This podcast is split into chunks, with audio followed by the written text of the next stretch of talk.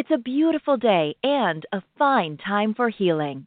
Podcast host Randy Fine, a narcissistic abuse expert and the author of the groundbreaking book Close Encounters of the Worst Kind and the captivating memoir Cliff Edge Road, invites you into her sanctuary, a place where your physical, emotional, and spiritual well being are all that matter. So put your feet up, relax, and enjoy today's show. And now, here's Randy. Good morning. Thank you for tuning in to listen to A Fine Time for Healing. I am your show host, Randy Fine. As a doctor, today's special guest, Jia Gottlieb, MD, witnessed a great deal of human suffering and learned that 80% of common diseases could be prevented by healthy lifestyle choices alone. A big part of why we don't make those choices is that we're deeply confused about pleasure. Most people think pleasure and pain are opposites, like the north and south poles of a compass, which is not true. Given such basic confusion, it's no wonder so many of us in our pursuit of pleasure end up in pain and suffering. Groundbreaking book, Ah, the Pleasure Book, Dr. Gottlieb dispels 2,000 years of shared shame, guilt, and ignorance to reclaim the wisdom of pleasures as the ultimate guide to a beautiful and fulfilling life. Drawing on penetrating insights from history, cutting edge neuroscience, and spiritual wisdom, he provides the knowledge and tools to transform your life by working with your human nature rather than against it to live from love rather than fear. The son of an Austrian father and Chinese mother, Dr. Jia was born to write this book. While his father schooled him in the logic of chess, his mother imbued him with the intuitive ways of the East. After completing a BA in physics from the University of Colorado, an MD from Northwestern University, and a family medicine residency at the top rated community hospital of Sonoma County. He journaled he journeyed to Japan and China for intensive training in martial arts and acupuncture. Returning to Boulder, Colorado in 1984, Dr. Jia established the Still Mountain Clinic, which he directed for over 25 years. He holds black belts in Aikido and Karate, plays the bamboo flute, is a lifelong student of yoga and Zen meditation and is learning to tango. He is the proud father of three daughters. Welcome, Dr. Jia. Good morning. Good morning, Randy. Thank you so much for being my guest today. We have a lot to cover. Uh, so, your book, Ah, the Pleasure Book, I've had the pleasure to read it, and it is so br- brilliant. Um, there's so much in there that we never really thought about, but that affects all of us. So, what prompted you to write a book about pleasure?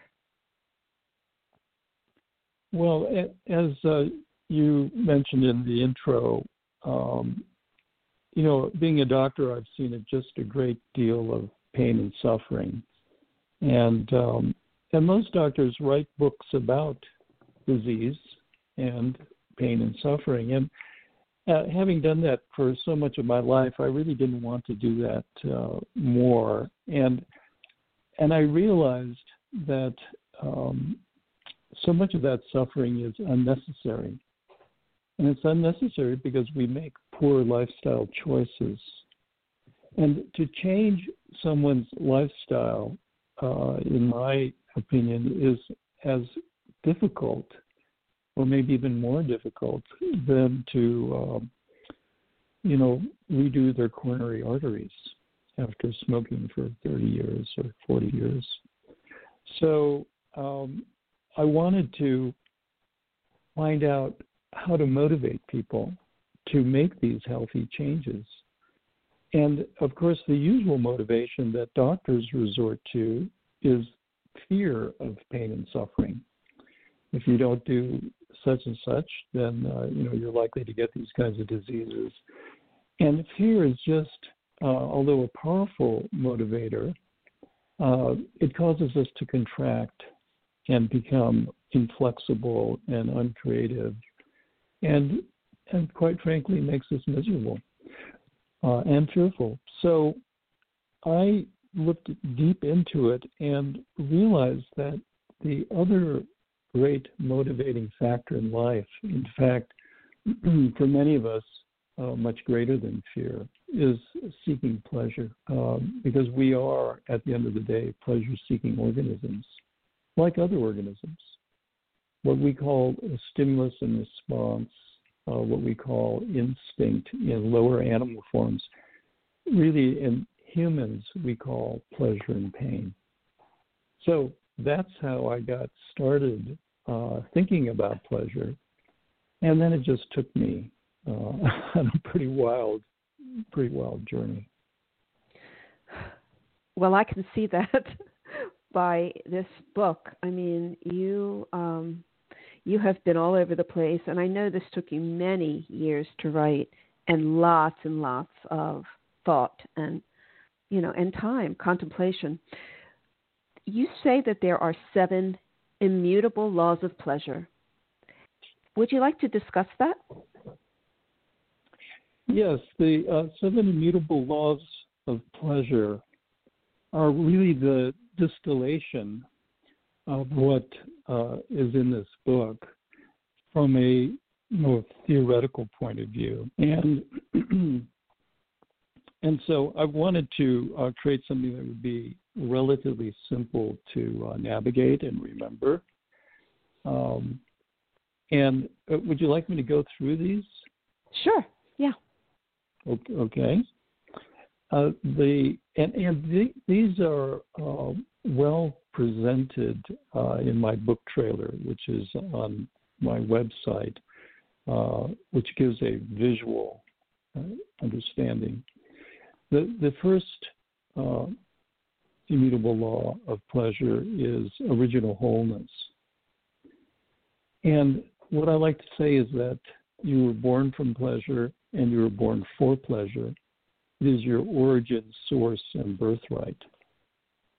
And what I mean by that is uh, we're born originally whole and originally pure.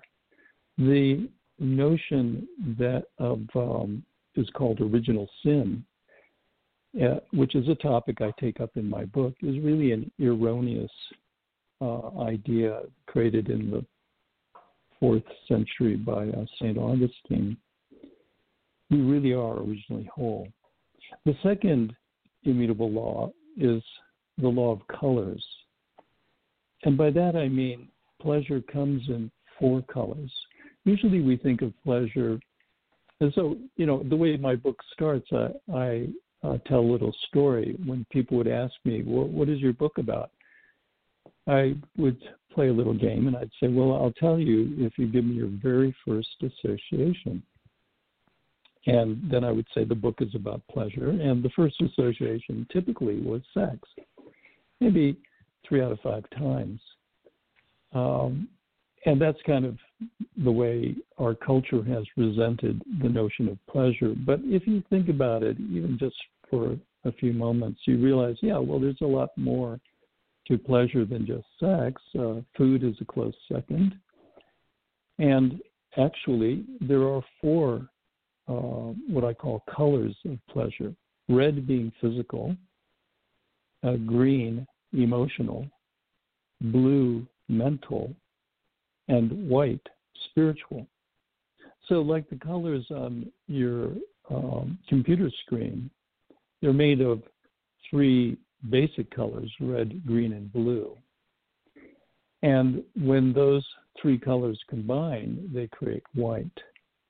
And in the same way, we have uh, a realm of physical pleasures uh, that are also related to emotional pleasures and then mental pleasures. And when we combine those pleasures, because there's not sharp boundaries between them, they all um, bleed into each other. It just turns out that the highest pleasure is spiritual. So that's the colors. The third immutable law is contrast and comparison. And this is really uh, very fundamental to how our nervous system works. We're continually contrasting and comparing our uh, senses. So, for example, you can only see, uh, because of contrast and comparison, light and dark. If you're in a whiteout, you're visually blind, as blind as on a, a dark, moonless night. And the same with hearing. White noise is actually a kind of silence. Um, and that's true for all the senses, but it's also true for how we think. Uh, we are all always contrasting and comparing ourselves uh, to others. We're always contrasting and comparing our situation to previous situations or hoped for future situations. Um, so pleasure is actually relative and uh, continually changing. The fourth immutable law is thresh- thresholds. And this is uh, maybe the most subtle of uh, what we've talked about. We typically think that pleasure and pain are on opposite ends of a continuum, like the north and south poles of a compass. And uh, we want to move north and avoid south. We want to seek pleasure and avoid pain. But this turns out to be false. Pleasure and pain are not opposites. And the way I present this uh, typically is to consider the question what is the opposite of pain? And most people will say, well, pleasure. And uh, actually, the opposite of pain is anesthesia, no pain at all. Hmm. Uh, which is why when you have a surgery, you know, the next most important person after the surgeon is the anesthesiologist. Uh, this misunderstanding about uh, pleasure and pain as being opposites leads to all kinds of problems. One of the one of the main ones is we have this notion of comfort. The notion of comfort is if I'm avoiding pain, I must be having a good time. But uh, as any couch potato will tell you, that that's not really true. So, wh- where is what is the relationship of pleasure and pain? And I talk about a pleasure pain continuum. And as the intensity of sensation increases, you're feeling uh, more and more, you're feeling more and more pleasure. At a certain point, you meet the threshold. And at that pleasure pain threshold, pleasure turns into pain. Um, you can think about this in terms of uh, scratching a mosquito bite. At first, it feels good but if you keep on digging at it, uh, eventually it's it's painful. So that's the fourth law of uh, pleasure. I call thresholds, specifically the pleasure pain threshold. The fifth law is cycles, and that really uh, is the understanding that pleasure comes in waves. Um, but these, and by the way, these laws are something that you need to not so much think about as feel. So, you know, when you go out to exercise and uh, you start, put on your shoes, you, you get out the door, you start moving, you begin moving into what I call active pleasure. That is, you're, you're putting out some energy. It's a very active uh, situation.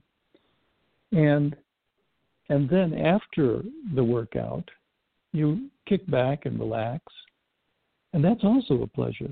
Some people call it the endorphin high. Um, that is what I would call passive pleasure when we relax, uh, when we go to sleep at night, when we take a nap.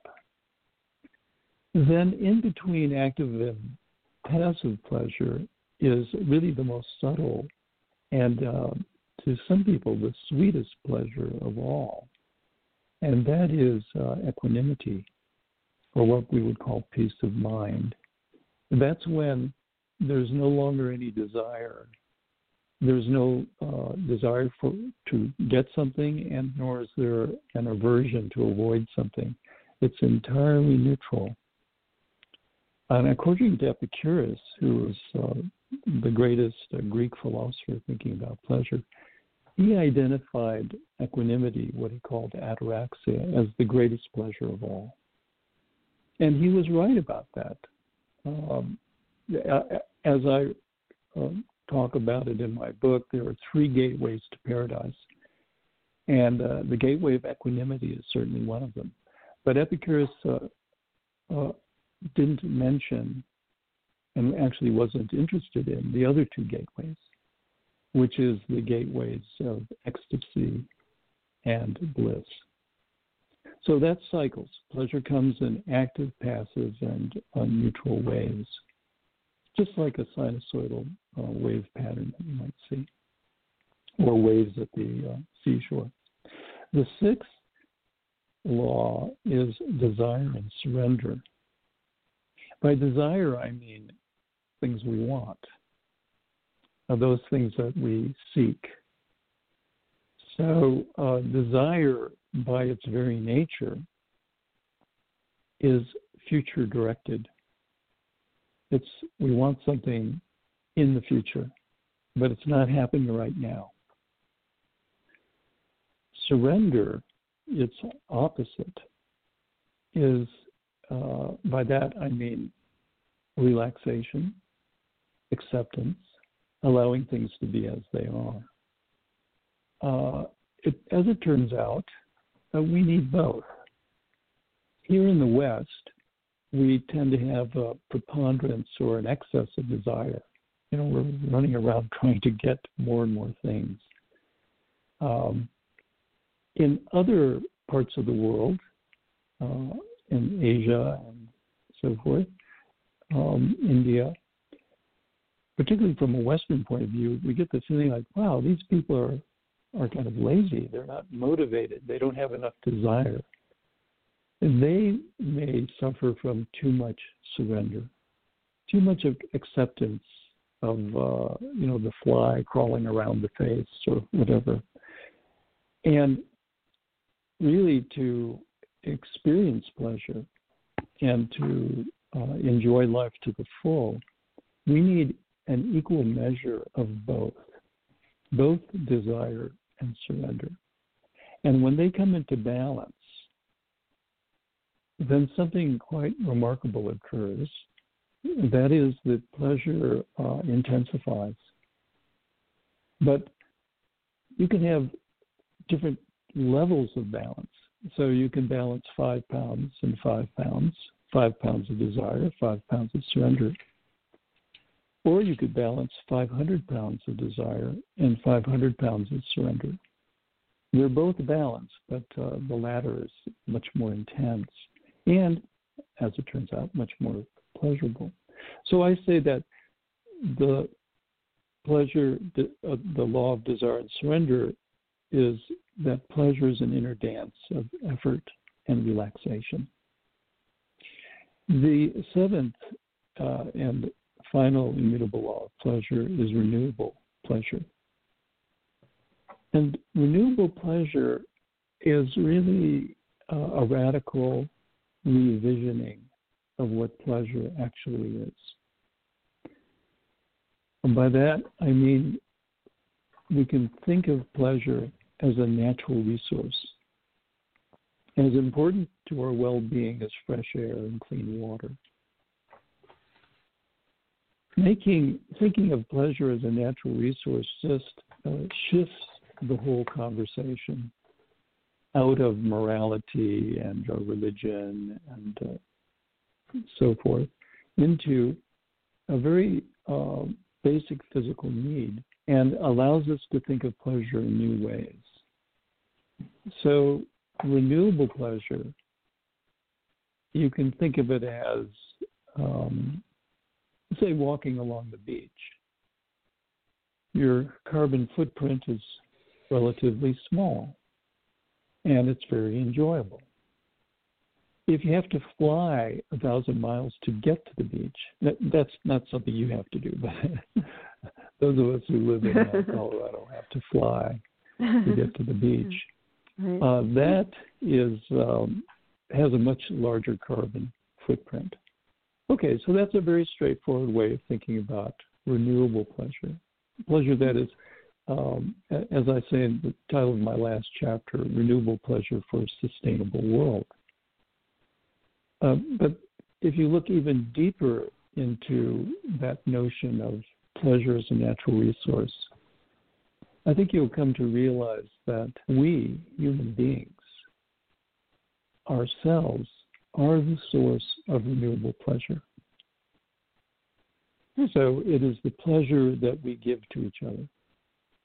And this uh, renewable pleasure, I would submit, is the highest quality pleasure that exists the pleasure we exchange with another being. We think that, and, and have been uh, trained and uh, marketed to, that pleasure is having a bigger house, a faster car, uh, more finer clothes. But actually, that's not the highest quality pleasure that we're all seeking. We, we want love, we want affection, we want care and kindness and respect. Uh, that is something you can only get from another being.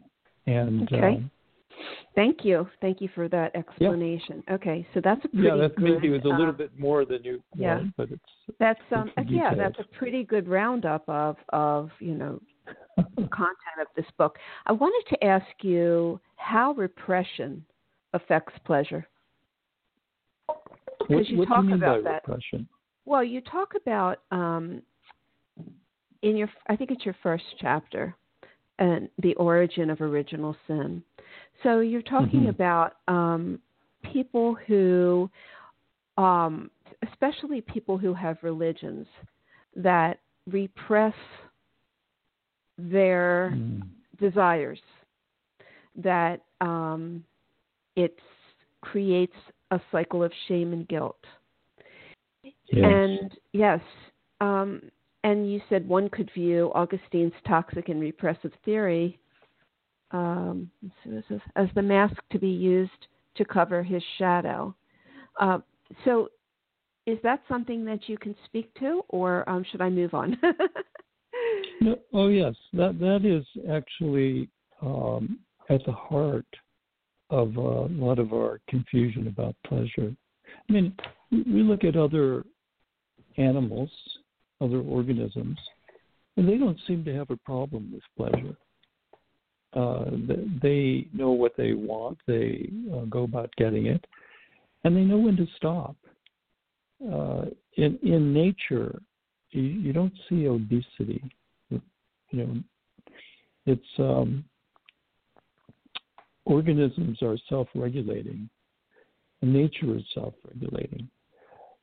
But somehow we as human beings are dysregulated, and we don't know when to stop, and and we don't know how to stop often, and so many of our poor lifestyle choices arise from a fundamental confusion about pleasure.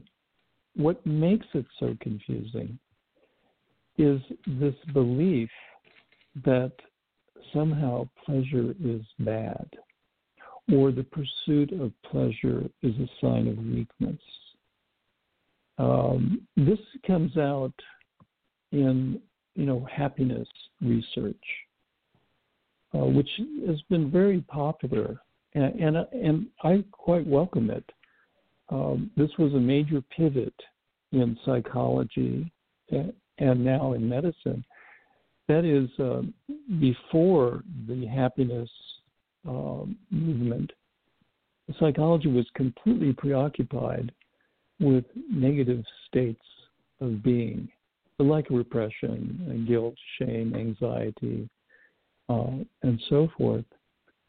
And then um, they came up with this idea well, let's talk about not just how to uh, deal with disease, disordered mental states. Let's talk about enhancing, take a normal person and enhance their experience. Uh, and you know now there are drugs that are performance enhancing drugs. Um, this triggered the uh, positive psychology movement, and as I say, it was a welcome change.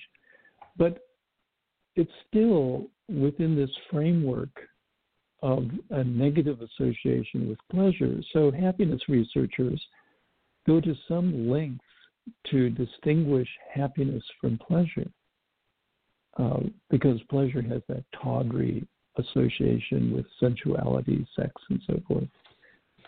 And this is a really basic confusion. Happiness is simply pleasure, experience at an emotional level. The idea of uh, joy and fun, these are emotional forms of pleasure. But then uh, people in the happiness research realm talk about, well, you know, uh, what really makes you happy is having meaning and purpose in your life. But meaning and purpose, those are intellectual constructs that my job is meaningful or that my life is meaningful. Those are ideas. Those are ideas that other animals, for example, don't uh, entertain or are troubled by. Well, abstract mental constructs that we find pleasurable are simply pleasure experienced at a mental level. Mm-hmm. We're back to the colors of pleasure. Right. And uh, spiritual is exactly the same. When you walk through a redwood forest and you feel some deep connection to uh, a source greater than yourself, and it's pleasurable, uh, that's a spiritual pleasure. Thank you. So w- when we get encumbered with guilt and shame, uh, which is the notion of original sin, that you were born not originally whole, you were born originally broken. Uh, once we enter into that realm, then we're going against our own true nature and if you go against your true nature, you get confused pretty quickly. And that's our situation. Hmm. Does it does that help uh, Yes, thank you. Well, you, you, you mentioned the notion of repression. And repression what repress means to uh, re means to do again, and press means to push down. So to repress something is to push something down, and and what repression is, quite literally, is pushing down our true nature. And our true nature is that we desire pleasure, uh, all kinds of pleasure. So that's where repression comes in. Mm-hmm. And and if you waste your energy repressing, you don't have as much energy available just to enjoy life. that's so true. Um, yeah, and that's one of the things about religion. I think that um, I think most, well, at least Judeo-Christianity um, yes. religions mm-hmm. are very largely about repression, about depriving yourself. Uh, but I don't want to get into religions because, yeah, that's just an opinion. No, I understand. Religion is is a uh, sensitive topic still, uh, unfortunately, uh, because I think we all can agree. You know, there's something uh, very uh, difficult to explain, mysterious that is going on, and uh, this is, I think, a universal human experience. And different people call it different things, and they have different religions. Right. The pleasure prism that you talk about in your book, I know this there's a lot to that, but can you briefly talk about that? What the pleasure prism is? We've already touched on it in terms of the colors of pleasure. Okay. So if you take if you take a pleasure any pleasurable experience, you can view it through the lens of a prism. And just like a prism breaks white light into its component rainbow colors, the pleasure prism takes a pleasurable experience and uh, refracts it into its physical, emotional, mental, and spiritual components. So that's uh, just another way of talking about the colors of pleasure. But the pleasure prism has a deeper biological basis that I would just like to touch on. Um, this is not the pleasure prism and the colors of pleasure uh, is not just a arbitrary um, categorization of pleasures that I made up. It's really rooted in the evolution of the human forebrain. And that's why these colors are so uh, important to understand, that they refer to different parts of our own evolutionary development, which continue to operate to this very moment. The first part is the reptilian. Um, and what I'm talking about here is a uh, a construct from a developed by uh, Dr. Paul MacLean, who was a, a, physician that then got involved in um, neurobiology long before there was the term neurobiology, and he became the head of the uh, NIH uh, National Institutes of Health uh, Department of Brain Evolution. So he was not just a some maverick. He was right in the mainstream, but had come up uh, really through his own training and inquiry. What he wanted to understand was human behavior.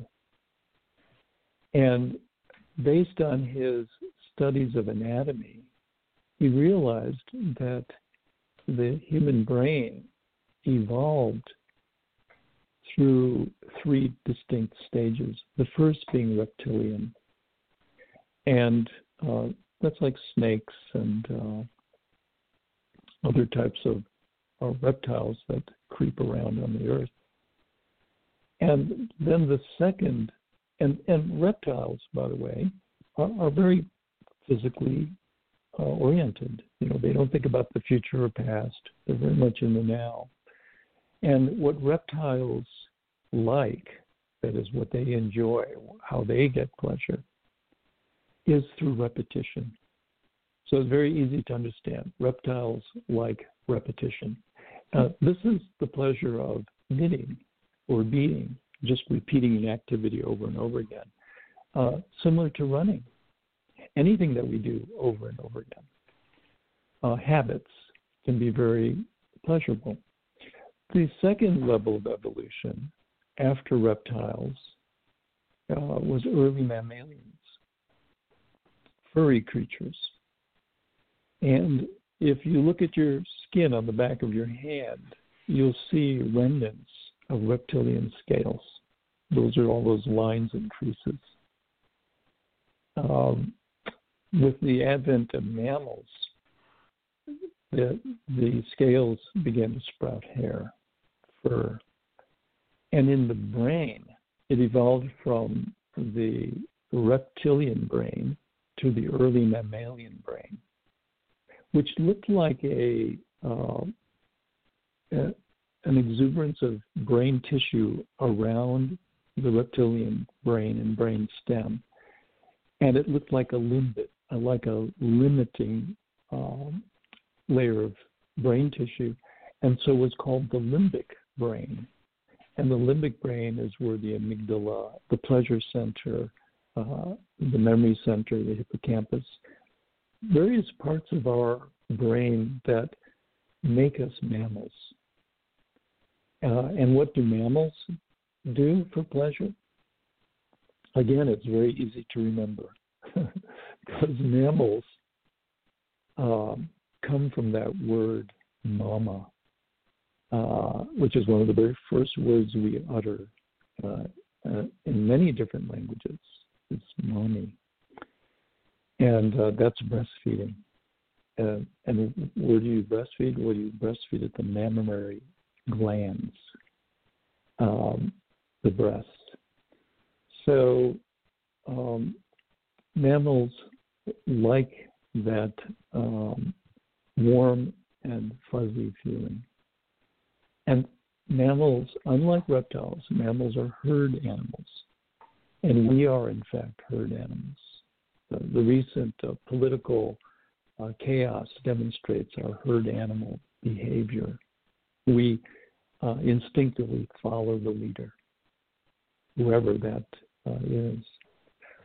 Okay, then the next level, after you get the reptilian brain, the mammalian brain, uh, then you get to the primate, and that is the forebrain. That that is the um, cerebral cortex, which in the human brain makes up fully 85% of the brain volume, and gives us our distinct uh, high brow, forehead, and allows us to think in abstract, symbolic terms. So uh, that those are the physical, emotional, and mental pleasures. When those three brains, the triune, meaning tri meaning three, when they're well integrated, well experienced, uh, working together, then they point to what I believe is our next stage of human evolution, what I call Homo spiritualis. When our three uh, previous evolutionary brains are integrated, we have access to what you might call the spiritual realm, the spiritual pleasures that I was speaking of. Right. So, okay. the pleasure prism is it's uh, a key to the whole uh, notion of looking at pleasure. Yeah. Okay. All right. Great. Perception you mention in the book that everybody's perception will be different.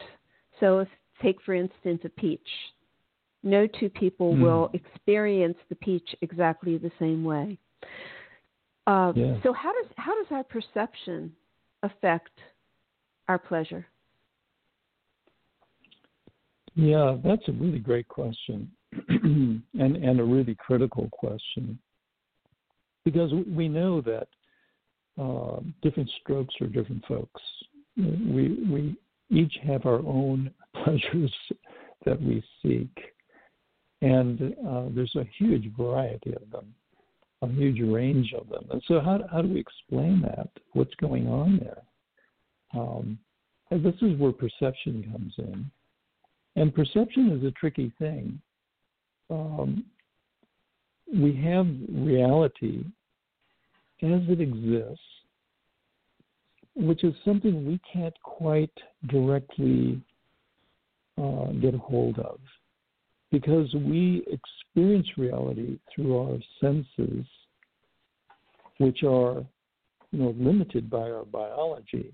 You know, for example, uh, a bee when it looks at a flower, it's seeing all kinds of ultra um, colors whereas we just see the ones that within our visual spectrum. The same with dogs. Uh, dogs can't see very well. They're like maybe four or five times less visually uh, acute, but they can smell 40 or 50 times better than us. So every organism, we all live on the same reality, the same planet, but each organism experiences, i.e., perceives a different uh, aspect of this reality. And so it is uh, in trust species, each, each of us are experiencing a different reality. Uh, excuse me a second. So, um, so it's highly individual. And there's a word for this. I, I had heard it once uh, in, oddly enough, an art class. I'm not really an artist, but I sat in on this class learning how to draw biological images, like in this case, an image of a butterfly wing. and the art teacher mentioned this word, and I thought, wow, that is such a cool word. And then I forgot it, and I had been looking for that word for about 20 years, and finally it appeared to me again. That word is Umwelt. It's a German word, uh, Umwelt. Um, and Umwelt is best translated in English as uh, environment. That doesn't quite capture it. What was meant by Umwelt is that each of us sees our own environment. Each, as I said, each organism perceives its own world. So um, our perception is a combination of the reality as it is and then our perception of it. And our perception is influenced tremendously by the ideas, the stories, our culture, um, our religions, etc., the way we were raised in our families to think about, in this case, pleasure, highly influence our experience, our perception of it. And that's why the cultural understanding the cultural uh, filters that have been placed over us is important to basically coming to understand pleasure ourselves at our, our personal level in, in, uh, in, terms of our own own Umwelt. Does that make sense? Yes, yes, it does. Yeah. You, yeah. you talk so about it's highly subjective, right? Right. I, I can't know what anyone else's pleasure is. And as a matter of fact, from a scientific point of view, um, I can't measure pleasure because uh, there is no device that will measure pleasure. I have to basically ask someone, well, how pleasurable is that? and they, they can maybe mark it on a um, graph. And, and this is what makes understanding pleasure from a scientific point of view really tricky. Unlike physics, you know, where you can measure the temperature, the altitude, the length, etc. With pleasure, you can't measure it. It's highly subjective. Um, and we as a culture have difficulty with subjective experiences. So. Okay. That makes sense. I hmm. wanted to talk about surrender. And mm. you say in your book, when fearful, we contract into a particle. When in love, we expand into a wave. The trick is to bring those these two aspects of our being into balance at which point we are in the optimal flow of the Tao, which is the ultimate art of living well. Surrender is something that uh, human beings tend to want to control. Mm-hmm. How is how would it benefit us to to surrender more often than controlling? Yeah, that that's really the nut of it right there. If you really want to enjoy your life more, you simply must become skillful in surrender. And and I say that with great uh, certainty because, as I mentioned earlier, desire is always future oriented. Um, pleasure can only be found in the present moment. Pleasure is not in the future, it's now or not. So then, how do you get to the present moment is the key. You can't get there through desire. Desire can kind of like um, Moses. It can it can bring you to the promised land, but you can't enter in. To enter into the present moment, the only way that is done is through an act of surrender. and, and I'm choosing my words carefully because uh, an act uh, is an action, which, again, in our uh, Western mind means you've got to do something. You've got to surrender. Well, just try to relax. Well, that's an oxymoron.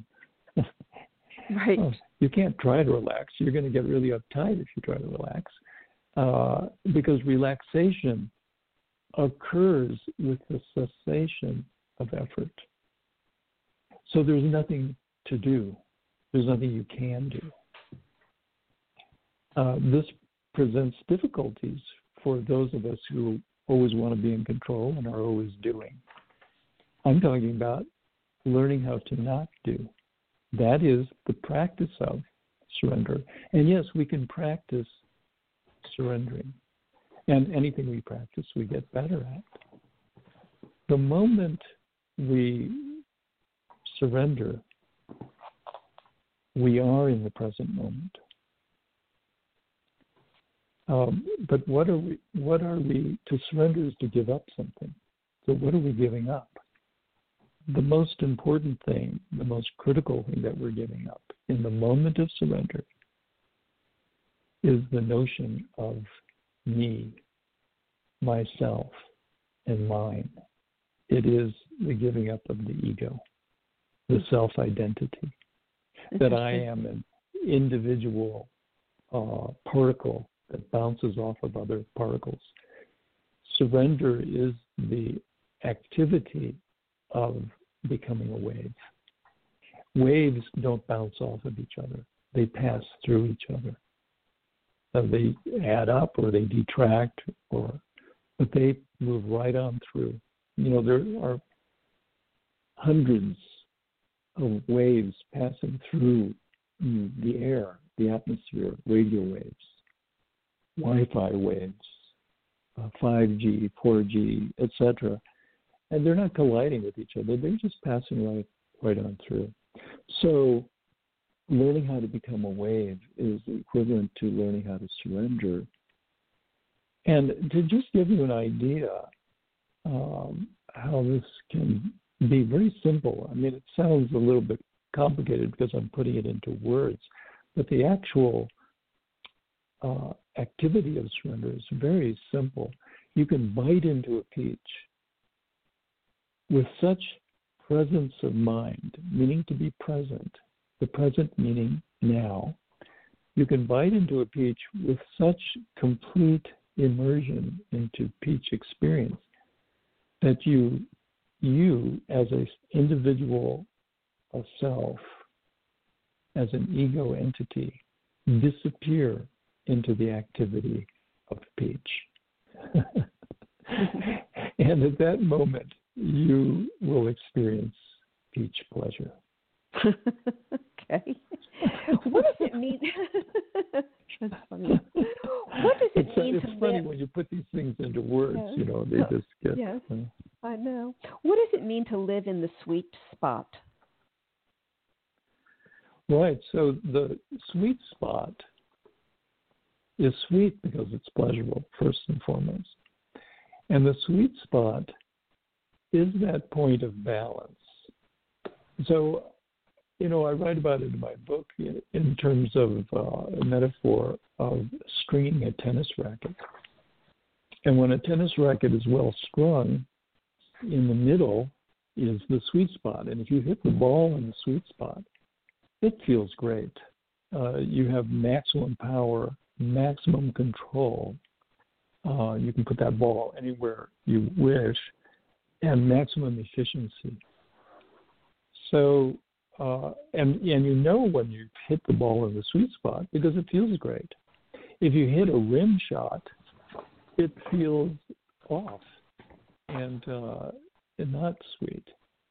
So, in the same way, in our lives, uh, we have a number of factors that we're trying to address make a living, uh, eat well, exercise, sleep, uh, intimate relationships, spiritual practice.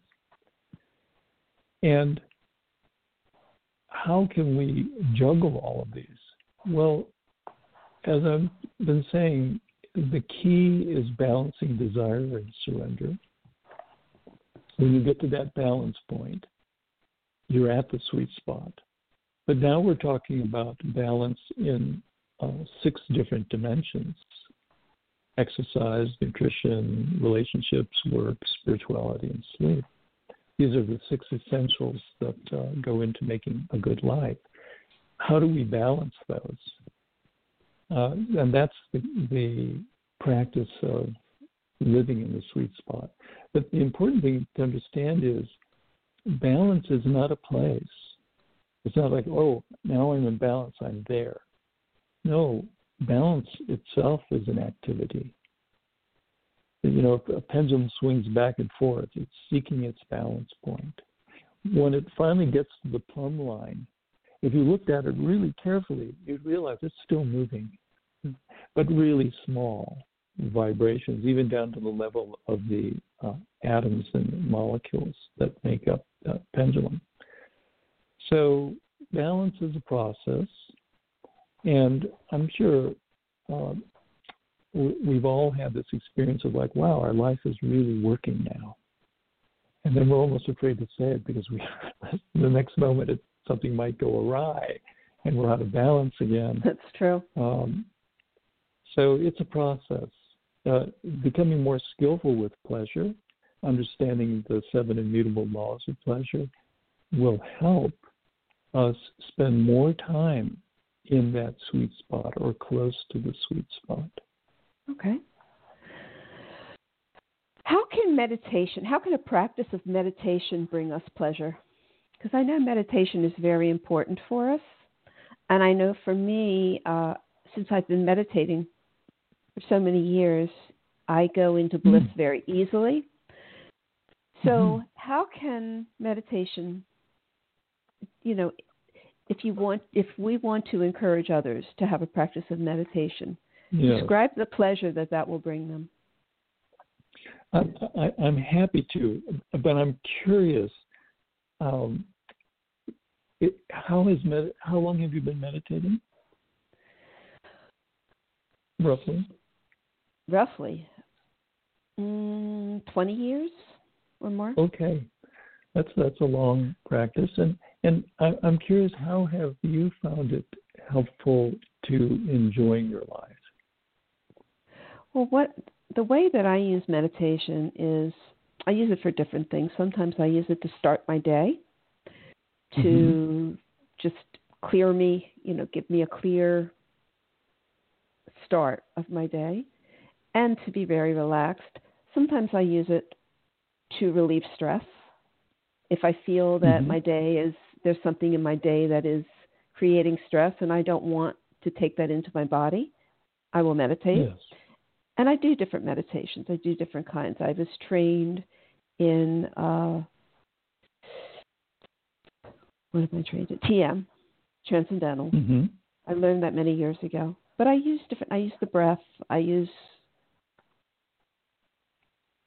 uh, guided sometimes different mm-hmm. all different kinds of things yeah all different kinds of things but what i find is that because i've been doing it so long that before i even know it i'm in bliss and i mm-hmm. really miss most of, of the experience because i sort of blank out mm. you know so do, do oh you sort of blank out yeah and you call that blissful bliss bliss is yeah when i'm sort of in that place that sweet spot where i just kind okay. of want to stay there i want to just remain in that space of nothingness almost so how can for everyone else though how can meditation bring pleasure right okay well thank, thanks for that uh,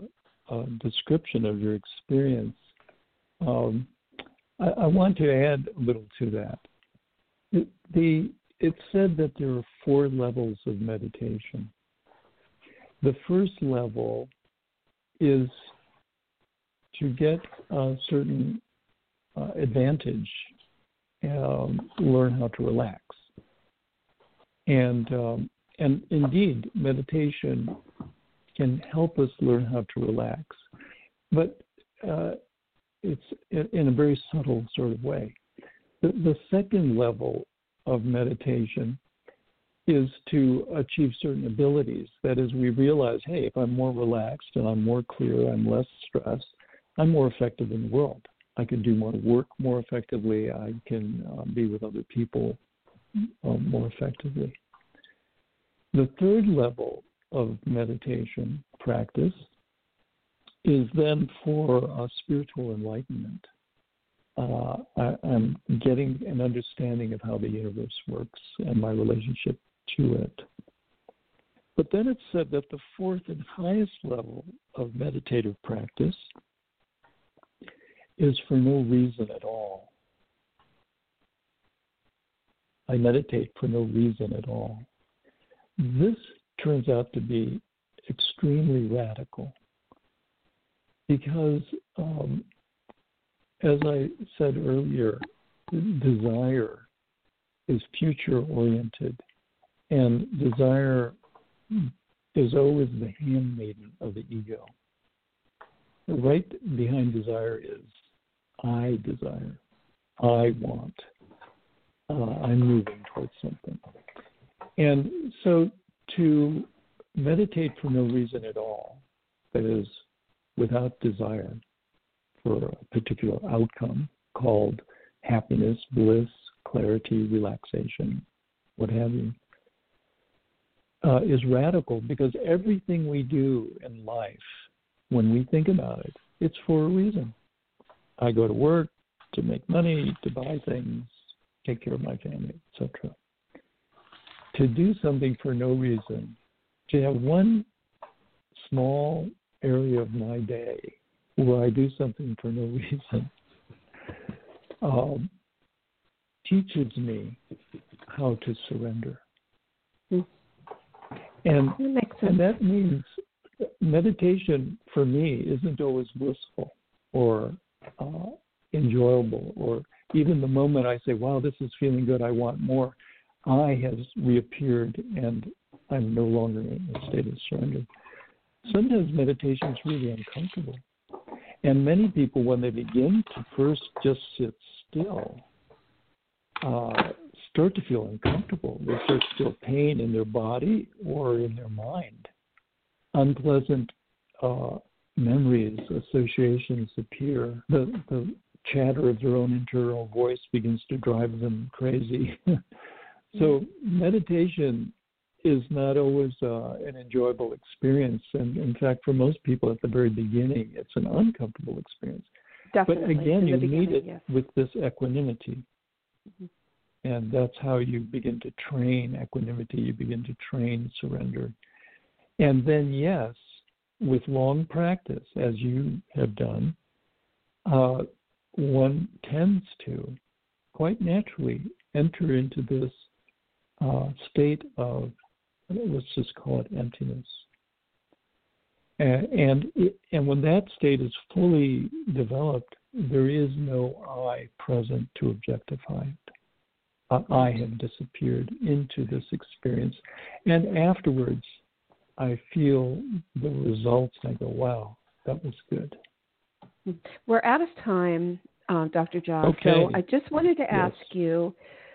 You mentioned your website earlier, and that there's a trailer, a book trailer on there. What is your website?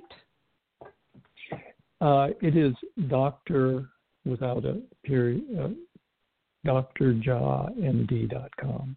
And that's J J I A md.com. Yeah, the jaw is a little bit problematic, but it's drjiamd.com. Okay, perfect.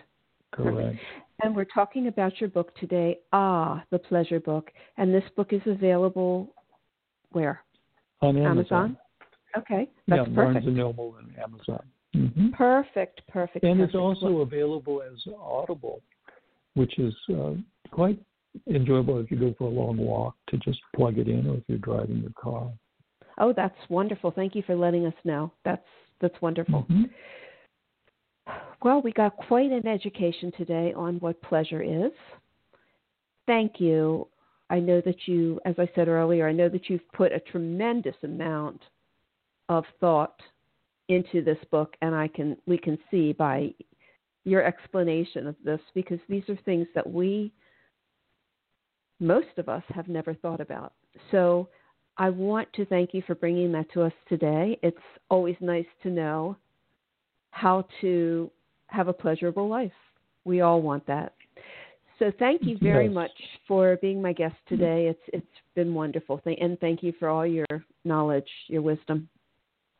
And thank you, Randi, for your uh, insightful questions and, and having me on your program to share this with your listeners. It's really been a pleasure for me. a pleasure. You are so welcome. Well, have a great day. Enjoy the rest of your day. Okay. Okay. Take care. Bye bye. Bye now. So, we are out of time today, but if you have any comments or questions about today's show, you can email me at loveyourlife at randifine.com. May joy and serenity always be yours. We hope Goodbye. you enjoyed today's show. Visit randifine.com, R A N D I F I N E.com, and be sure to sign up to receive updates on the latest blog posts, events, and upcoming shows. Thank you for listening.